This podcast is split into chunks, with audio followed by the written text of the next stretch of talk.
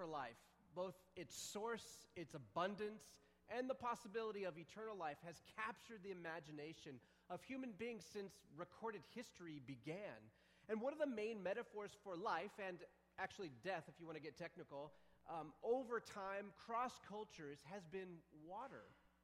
From the 5th century BC, Herodotus writes of the fountain of youth in India that would grant eternal life, and people would spend their, their fame and fortune trying to find this fountain of youth. In the 11th and 12th centuries, this myth or story was recirculated by the Crusaders who thought they could find it in the Holy Land. And of course, for us, the most common story is probably the 16th century Ponce de Leon who came all the way to Florida to try and find the Fountain of Youth. And I was just thinking about, I wonder if it would just be populated by very young alligators or something, but he, uh, he never found it. Um, water as a symbol for life and death predates all of these stories of Herodotus, even in the 5th century BC. Because nearly every creation story from the ancient world involves water. And many of these stories talk about life itself originating from the waters of chaos, for example. And in the biblical creation story, God's Spirit hovers over the waters, right? Um, placing boundaries on the sky and air and land and sea over all created things. And he parts the waters, and dry land comes up, and it's a home for plants and animals and his image bearers, which are human beings. Ancient Egyptians had a particular veneration for water. After all, it was water that played the most important role in forming Egyptian civilization and Egyptian religion. So I want to go back in time before we hit the text today we're going to go back roughly 7,000 years to about 5,000 BC. And Kyle's going to throw a map up there real quick. And this is kind of Egypt, how it looks today on a geographical map. And we see Lake Nasser, and it runs north, and it spills out into the Mediterranean Sea. That's, of course, the Nile River. Oh, the life giving Nile. And you'll see all the cities are along the Nile River. And also, what you'll notice is that west of the Nile is all desert. It wasn't like that 5,000 years ago. The fossil record is very clear that nomadic uh, herders of cattle roamed those lands, that they were lush grasslands, and it had a regular season of rain that would fall on those western deserts. Now, what happened is about 5000 BC to 3600, the weather pattern shifted, such that in 3600 BC, rain no longer fell on that western area, it became desert.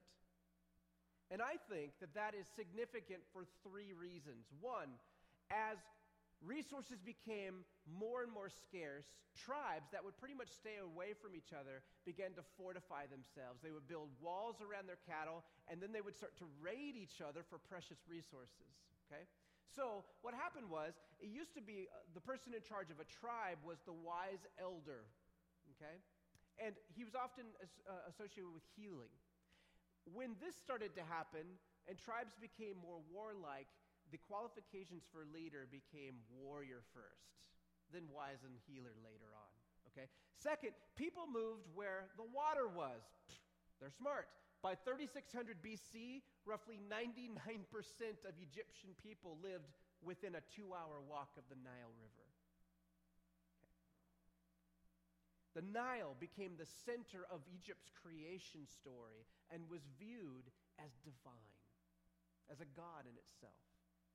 Third, the massive migration of people to one central location meant that a strong central government uh, began to be important. Before, they had all these tribal leaders, but once everyone started moving into one place, a strong leader arose. And what happened was this leader kind of came up with the creation story. So, what happened is they believed that the creator was the Nile, the source of life. And from the Nile River rose land. And on the land, the first being that was there is this dude named Atum, not Adam, Atum, A T U M. And he was also the first king of Egypt. And so this is convenient if you're a, a current king of Egypt. Everyone who descended and became a king was also divine, just like Atum. Now that's convenient if you're the ruler of all these people because they had to do what you said. You are the, the king, the source of life. Okay, now, here's a picture of a Pharaoh. And we looked at this last week, and we saw that uh, one of the signs uh, of leadership was the shepherd's staff. That looks like that long putter in his right hand. And that was actually uh, a stylized shepherd's crook. That symbol means ruler. Uh, we talked about that last week. This week, I want you to look at Pharaoh's left hand, and that symbol is called an ankh. A N K H, ankh. And it is a hieroglyph that means life.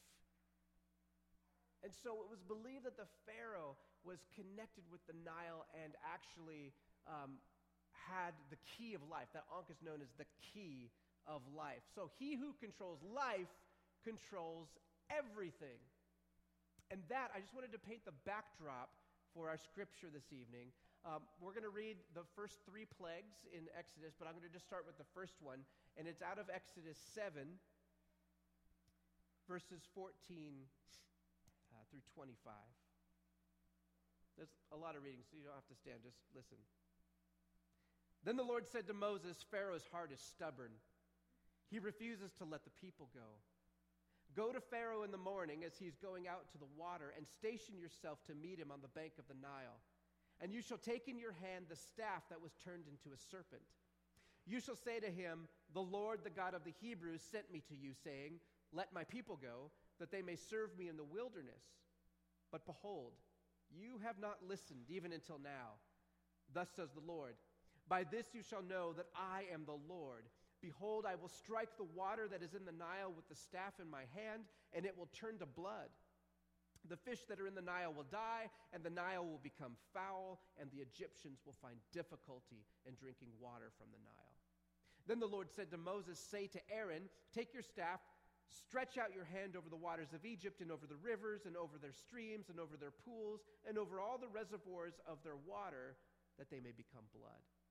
And there will be blood throughout all the land of Egypt, both in wood and stone. And Moses said to Aaron, and even did as the Lord commanded. And he lifted up the staff and he struck the water that was in the Nile in the sight of Pharaoh and in the sight of all his servants. And all the water that was in the Nile was turned to blood. The fish that were in the Nile died, and the Nile became foul, so that the Egyptians could not drink the water from the river. And the blood was through the land of Egypt. But the magicians, the sorcerers of Egypt, did the same thing with their secret arts. And Pharaoh's heart was hardened and he did not listen to them, as the Lord had said. Then Pharaoh turned and went into his house with no concern for this. For all the Egyptians dug around the Nile for water to drink, for they could not drink the water of the Nile. Seven days passed after the Lord had struck the Nile. We better pray. This is weird stuff. Uh, I'm going to say that a lot because these plagues are weird, and this is strange stuff. I mean, yeah, if you've read this stuff before, you might just read over it, think, oh, yeah, this is in the Bible. It's a Bible story. But when you actually think, did this happen? This is weird. Um, yeah, so Lord, we pray for your help in understanding what it is that happened, what it is that you're trying to communicate to us today, and why it matters. Thank you that your word still speaks, no matter if it's weird plague texts or the, or the stories of Jesus or the letters of Paul. Um, help us to be open to what you have to say. Amen. So, God commands Moses and Aaron to confront Pharaoh. They're to go meet him outside by the river, right by the life giving Nile. Okay? And they're going to relay a message from God. Listen, we had this encounter. Remember the staff, how my staff ate your staff, and um, you refused to let the people go. Um, I want to let you know that because you did that, there's going to be trouble. I'm going to touch this with the same staff, and the water's going to turn to blood. In the sight of Pharaoh, the Nile is turned to blood. The fish in the river die, it becomes foul, smelling, and unable to be consumed. Gross, right? Like river of blood, reservoirs of blood, canals of blood. What on earth is going on here? It seems to me there's a few important questions, at least these are the ones that I want to know. How did this happen?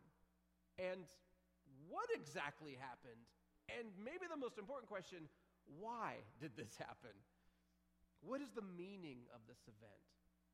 As we address these questions, it's important to remember what type of material we're dealing with, what type of text we're dealing with. The Exodus account is not a blow by blow history in the way that we're used to understanding history. It's not like a textbook that you would get in sixth grade on ancient history or something like that. Overall, the book of Exodus is theology. It includes different genres in that one book, like poetry and history and theology, prophecy, and law. The Exodus is given to us so that the people of Israel and today the people of God in Christ would come to know who God is and who they are, part of his story. In fact, it wasn't until the modern era that the question, how did this happen, was, a, was something that would even bother people. The reality is, as modern people, it's probably the first question that we want to know. Now, scholars have gone to great lengths to try and explain the plagues. And probably the most famous is the work of 20th century literary, literary scholar Greta Hort. Hort came up with this elaborate thesis that the Nile turned red because of an, an exceptionally large, like red tide bloom. And what happened is, of course, that the fish died. And it became foul and red and nasty. And so what happened is, of course, the next plague is the frogs. And so the frogs didn't want to live in there, so they all jumped out of the river. And then they died on the land, and in their rotting little froggy bodies, they emerged all of these flies. And the flies came out and caused all these boils. And, so Hort's thesis is that all of these plagues are caused by natural causes. The problem, as that thesis is presented, is that these events would take months and months and months to germinate and take to, to happen this way. And the text just doesn't read that way. It reads a lot more succinctly. Plus, it wouldn't be that much of a sign to Pharaoh if these things happened all the time naturally anyway. And it wouldn't make sense for the magicians to do these things with their secret arts if there wasn't anything special about these natural occurrences. The whole theological punch of the text is that God did these things and he did them to the Egyptians, not to the Israelites. All in all, Greta Hort's thesis has too many holes for most scholars today to find credible. But it does raise another question Is this any less a miracle if God used naturally occurring phenomena for his purposes? I don't, think it's, I don't think it is any less a miracle. The point isn't that God was doing something that had never been done before or had never happened before. The point is that when God tells creation to jump, creation says, How high? That God has ultimate sovereignty and authority over the things that He's created. He's shown as master over creation. So whether he turns water to literal blood, which, you know, like red blood cells and plasma and all that stuff that phlebotomy people know about, Ian, um, or he, if he turned it to a red like substance that turned everything foul, the point is that God did it right in front of Pharaoh and it was supernatural. Like it, it wasn't just like Moses waited until the water turned bloody and then he came over to Pharaoh and said, Hey, guess what? God did that. Like the water was fine. He said, God's going to do this, and then it turned nasty. That's the point of the story. Now, the most important question what on earth does this mean? We've already talked about how the Egyptians saw the Nile as a god. That god's name was Happy, not like H A P P Y, but H A P I. And here's a photo of Happy. And you'll see Happy's an interesting looking person because he has the Ankh in his hand, right? So that's the sign of the Nile, the sign of life. And he's got these reeds out of his headpiece there, and that's the sign for, uh, for Lower Egypt, which was where the capital was for much of Egyptian history.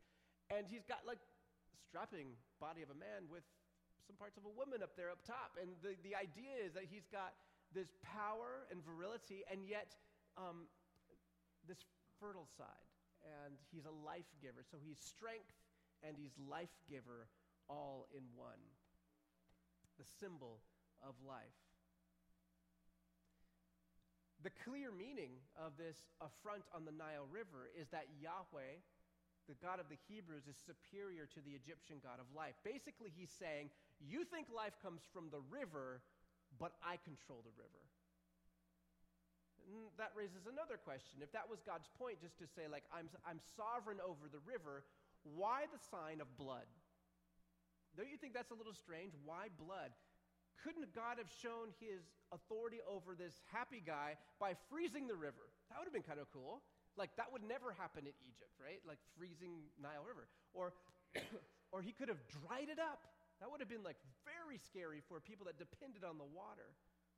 Or he could have put like oil rigs in it or something like that. Like you could have screwed it up in a lot of different ways. Why blood? I think there's two reasons for the blood. First, I told you that Happy was the god of the Nile. In reality, there were two gods associated with the river. When the Nile flooded each year, it brought annual irrigation. It flooded the banks and brought all this wonderful, life giving silt, fertile soil. That was Happy's job. And it, it, covered the land, and that's why Egypt is so fertile around the Nile. But each year, the cycle also saw the river draw down. And that was Osiris's job. And Ian's got a picture there of Osiris. Osiris is a god and shown with the shepherd's crook there and the flail there. That's like to get the flies off his back. It's also a sign of like, I'm in charge. and Osiris was the god that, that would see the Nile down to its death. And every year, it was believed that Osiris would come back to life. Not quite a resurrection as we understand it, but a resuscitation. And Osiris was the god that would bring that river back up, and then Happy would take it from there and bring it over the banks. And so, what I think one of the reasons for the blood is Yahweh is saying, I'm putting a stop to that. I've just assassinated your Osiris. The river is under my command. It is not these gods and these cycles that you think. The second reason I think God shows blood is because this river is desecrated. Yahweh is the God of life. His call over humans, over all creation, is to be fruitful and multiply. And He chose Israel back in Genesis 12 to be fruitful and to be abundant, full of life, and to be a blessing to the world. And Egypt and her Pharaoh had tried to get in the way of God's mission of life. Generations earlier, the Pharaoh had ordered all the firstborn sons of the Israelites to be thrown where? Mm. Where? Into the Nile River. You see the, the connection here. They've thrown these children of God into the river, ironically, that they believed was the source of all life. And in this plague, I believe the Nile must give up the blood of the lost. God has not forgotten his people. He is the God of life. Well, as the story goes, Pharaoh is unconcerned. He went back to his fancy palace. He's got servants who can dig, dig down outside of the Nile, down to the water table, and get fresh water for him to drink. The plague lasts seven days, kind of a homage to creation, and then it's over. And we get the next round. Reading out of Exodus 8, one, and I'm just going to go the, the next two plagues, so to 819. Then the Lord said to Moses, Go to Pharaoh and say to him, Thus says the Lord, Let my people go, that they may serve me. But if you refuse to let them go, behold, I will smite your whole territory with frogs. The Nile will swarm with frogs, which will come up and go into your house and into your bedroom and on your bed and into the houses of your servants and on all your people, in your ovens and kneading bowls. So the frogs will come up on you and your people and all your servants. Then the Lord said to Moses, Say to Aaron, Stretch out your hand with your staff over the rivers, over the streams, over the pools. Make frogs come up over the land of Egypt. So Aaron stretched out his hand over the waters of Egypt, and frogs came up and covered the land of Egypt. The magicians did the same thing with their secret arts, making frogs come up on the land of Egypt. Then Pharaoh called for Moses and Aaron and said, Entreat the Lord that he remove the frogs from me and from my people, and I will let the people go, that they may sacrifice to the Lord. Moses said to Pharaoh, The honor's all yours to tell me, when shall I entreat for you and your servants and your people, that the frogs be destroyed in you and your houses, that they be left from the Nile. And then Pharaoh said, Tomorrow. So he said, Well, may it be according to your word, that you may know that there is no one like the Lord our God. The frogs will depart from you and your houses and your servants and your people, and they'll be left only in the Nile.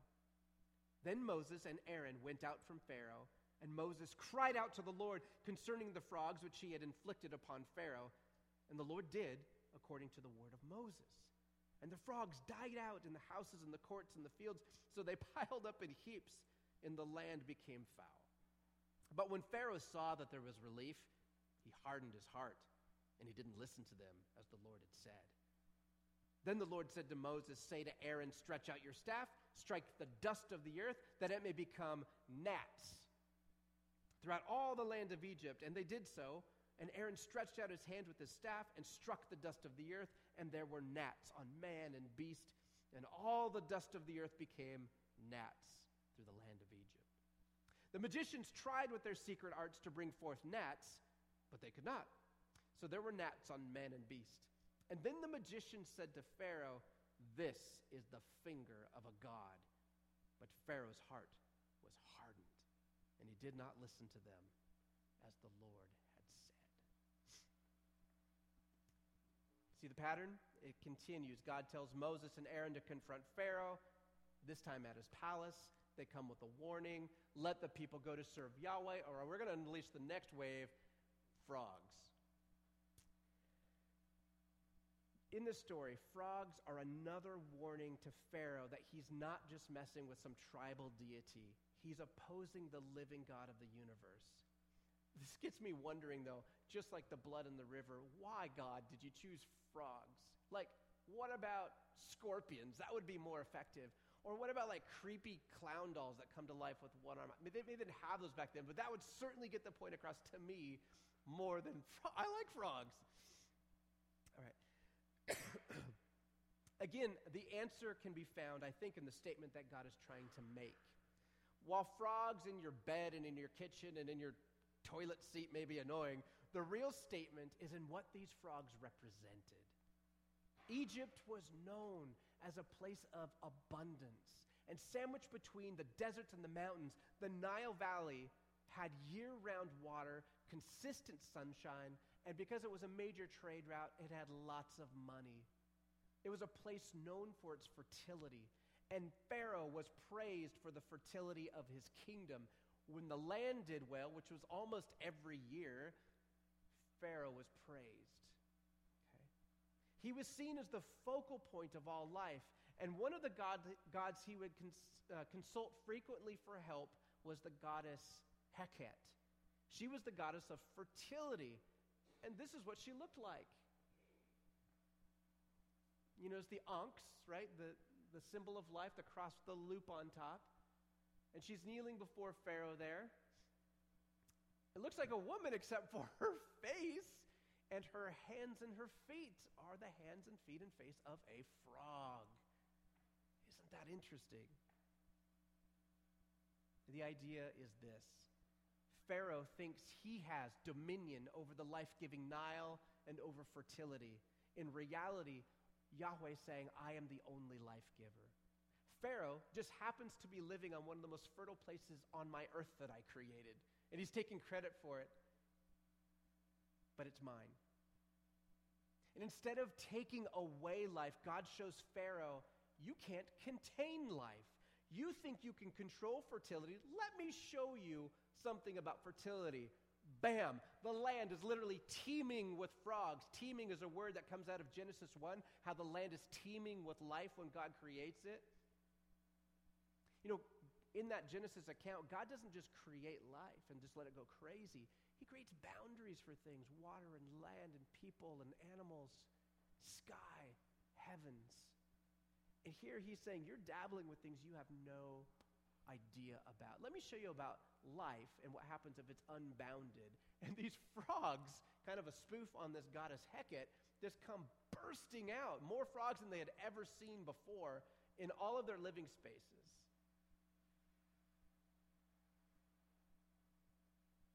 Magicians, now I, this is a weird one. So they do the same thing with their secret arts, I guess to show that they're powerful too.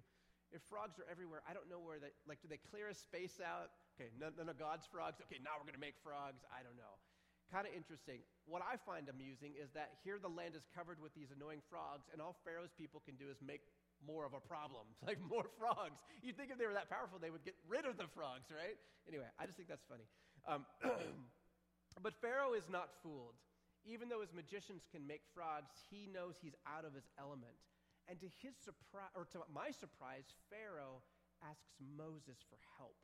He asks him to pray to God for him, to intercede. At this point, he's willing to concede that he needs help from the God who caused this issue. So Moses gives Pharaoh the privilege of naming the time when he wants this plague to lift, so that Pharaoh will know that the frogs are gone on account of God and not by random chance. God answers Moses' prayer. The frogs die, which is kind of funny how he leaves them in these stinking heaps, like a little bit of a reminder who's boss. But anyway, um, the nuisance is gone. And then what happens is, like we often do when we get in trouble when we're kids, uh, you know, we get in trouble, we get caught or whatever, and then once the danger's over, we go back to our old ways. Not that I ever did that. I'm just saying some kids I've seen. But but that's, this is what Moses or what Pharaoh does is he hardens his heart again. Danger's out of the way. Heart hard. So without warning, the Lord sends a third plague. This time Aaron takes his staff, strikes the dust of the earth. Poof. Dust in the air, and all of a sudden all of these tiny specks of dust become gnats that fill the land. Some people say uh, the Hebrew is ambiguous. Could be gnats, could be mosquitoes. Annoying bug that bites. Think that. Okay. Whatever your worst bug is, like that's what it is. So the dust becomes these gnats. They fly around. Swarms rise up, and they bite not only the people this time, but the animals as well. And the magicians try and duplicate this sign like they had with the blood, like they had with the frogs, and they couldn't do it. And maybe the, the reason the magicians couldn't do it, and the point of adding that to the story, is that Pharaoh is associated, his power is associated with the river, with the life giving Nile. And so, water turning to blood, frogs coming out of the Nile, those are things in Pharaoh's wheelhouse. But the earth, the terra firma, the dust, that is not in his, how shall I say, for maybe medical people, it's not in his scope of practice. He doesn't have any say over the land. And God in this plague is saying, I am the God of land and the, and the Nile. I am sovereign over all of these things. I'm bigger than you, Pharaoh. By now, we're not surprised that Pharaoh's heart was still stubborn. And In one sense, there's a similar message communicated in all the plagues it's the superiority of God. On the other hand, I see some nuances that I think make working through the plagues three at a time over the next few weeks worth it. And I hope if you're enjoying this, good. If you're not, just stick with us a few weeks. But the theme I see at work in these first three plagues is life and its source. Where does life come from? Pharaoh and the Egyptians believe they hold the ankh, the key to life, but Yahweh shows them that he has supreme mastery over life, over the waters, and over dry land, a realm not even the Egyptians claim. And while this is an interesting story in its original context, I believe it has power to speak to us today. Because you and I are created by God, the life giver, we are hardwired, bent on seeking that which gives us life. And that's good news. In our automatic state, you and I are on the search for things that give us life, for the one that gives us life. The bad news is that we're broken. So every one of us has a bit of a warped nature. I, if I'm the one to break that to you, I'm sorry. Um, but you probably know at the end of the day, hey, I'm not a perfect person, right? And that's, that's true for every single human being. And so we've been broken, and sometimes we break others. Sometimes on accident, sometimes because we're just mean. Um, we live day by day knowing that we want life, but we seek that life sometimes in warped ways. A friend of mine picked some carrots growing in his yard several months ago. Um, he didn't plant these carrots, but he thought that seeds had blown over from a neighbor's yard. So he picked these carrots, washed them up, cut them up into a salad. A little while later, he was driving down Chuckanut Drive with his daughter in the car, and the road started moving, but his eyes weren't moving. And he pulled over, and thankfully, someone found him and got him to the ER those carrots were poison hemlock. And I was like, what, dude? How did you not? Because I've never seen, I didn't know we had that here. But I looked it up online and they do look like long carrots. By the way, the difference is that carrots have little fibers Poison hemlock, don't. So if you ever see a smooth carrot, throw it away. Okay. there are lots of things in life that appear good, that appear to be worth chasing after, that appear to be life giving, but ultimately they don't lead to life, they lead to death. For example, let's say that for you, feeling secure is what gives you life. Maybe you grew up in a situation where you didn't have the basic necessities of food and shelter and clothing or safety. Or maybe your interior life feels so insecure, out of control, that you try and build a wall of security around you to feel in control. So you save your money for a rainy day and rarely spend on anything spontaneous. You insure everything. You play it safe in relationships.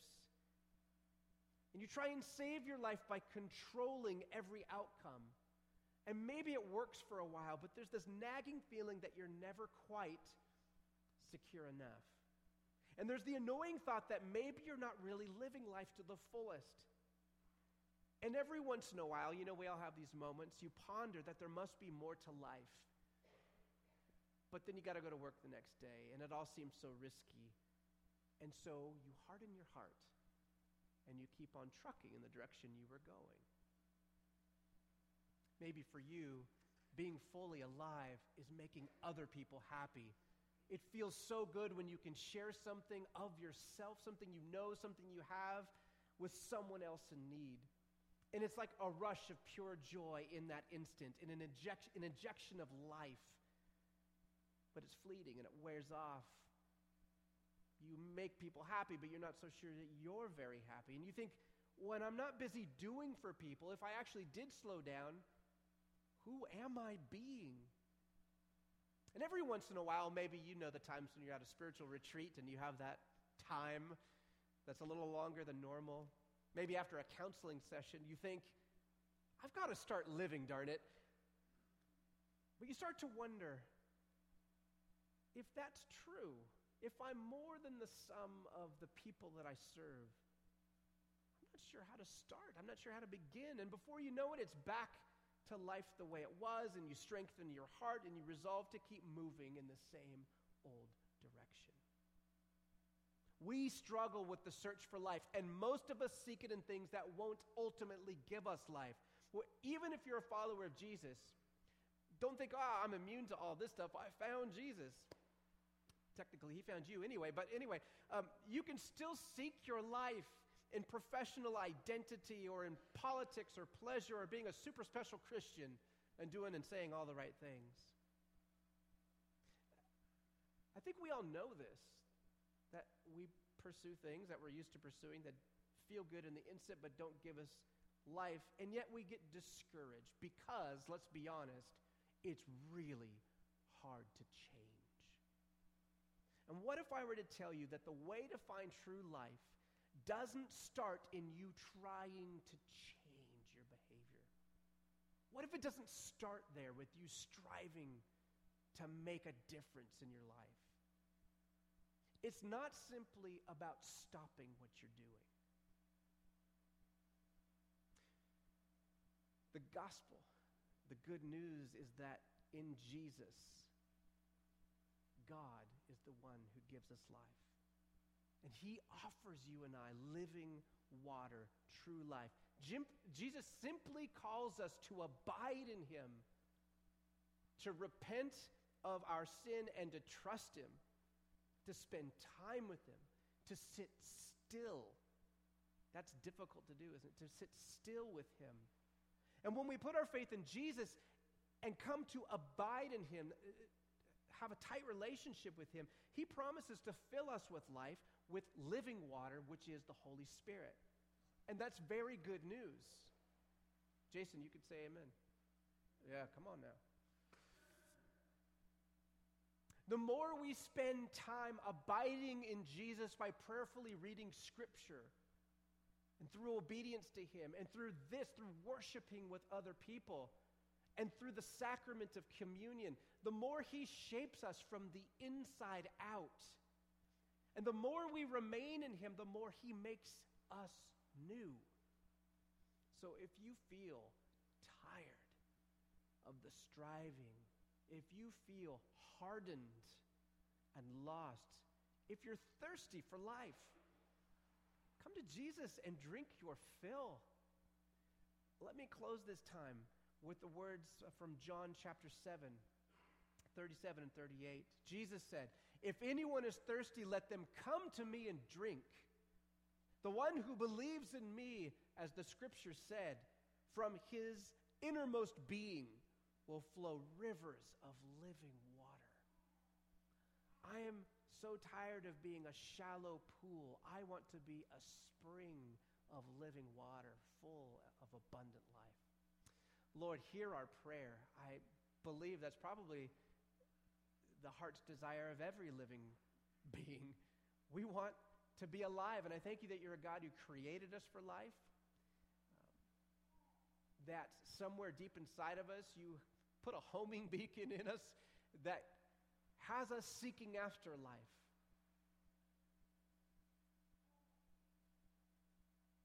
Lord, bring to our attention those ways that our search for life has got us down the wrong track.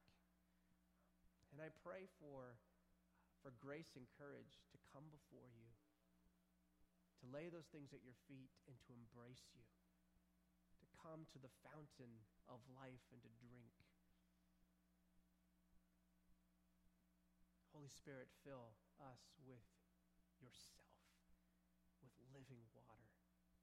I pray for each one of us that we would be deep wells of life, that we wouldn't just be alive for our own sake, but that we would be life giving for those in our lives.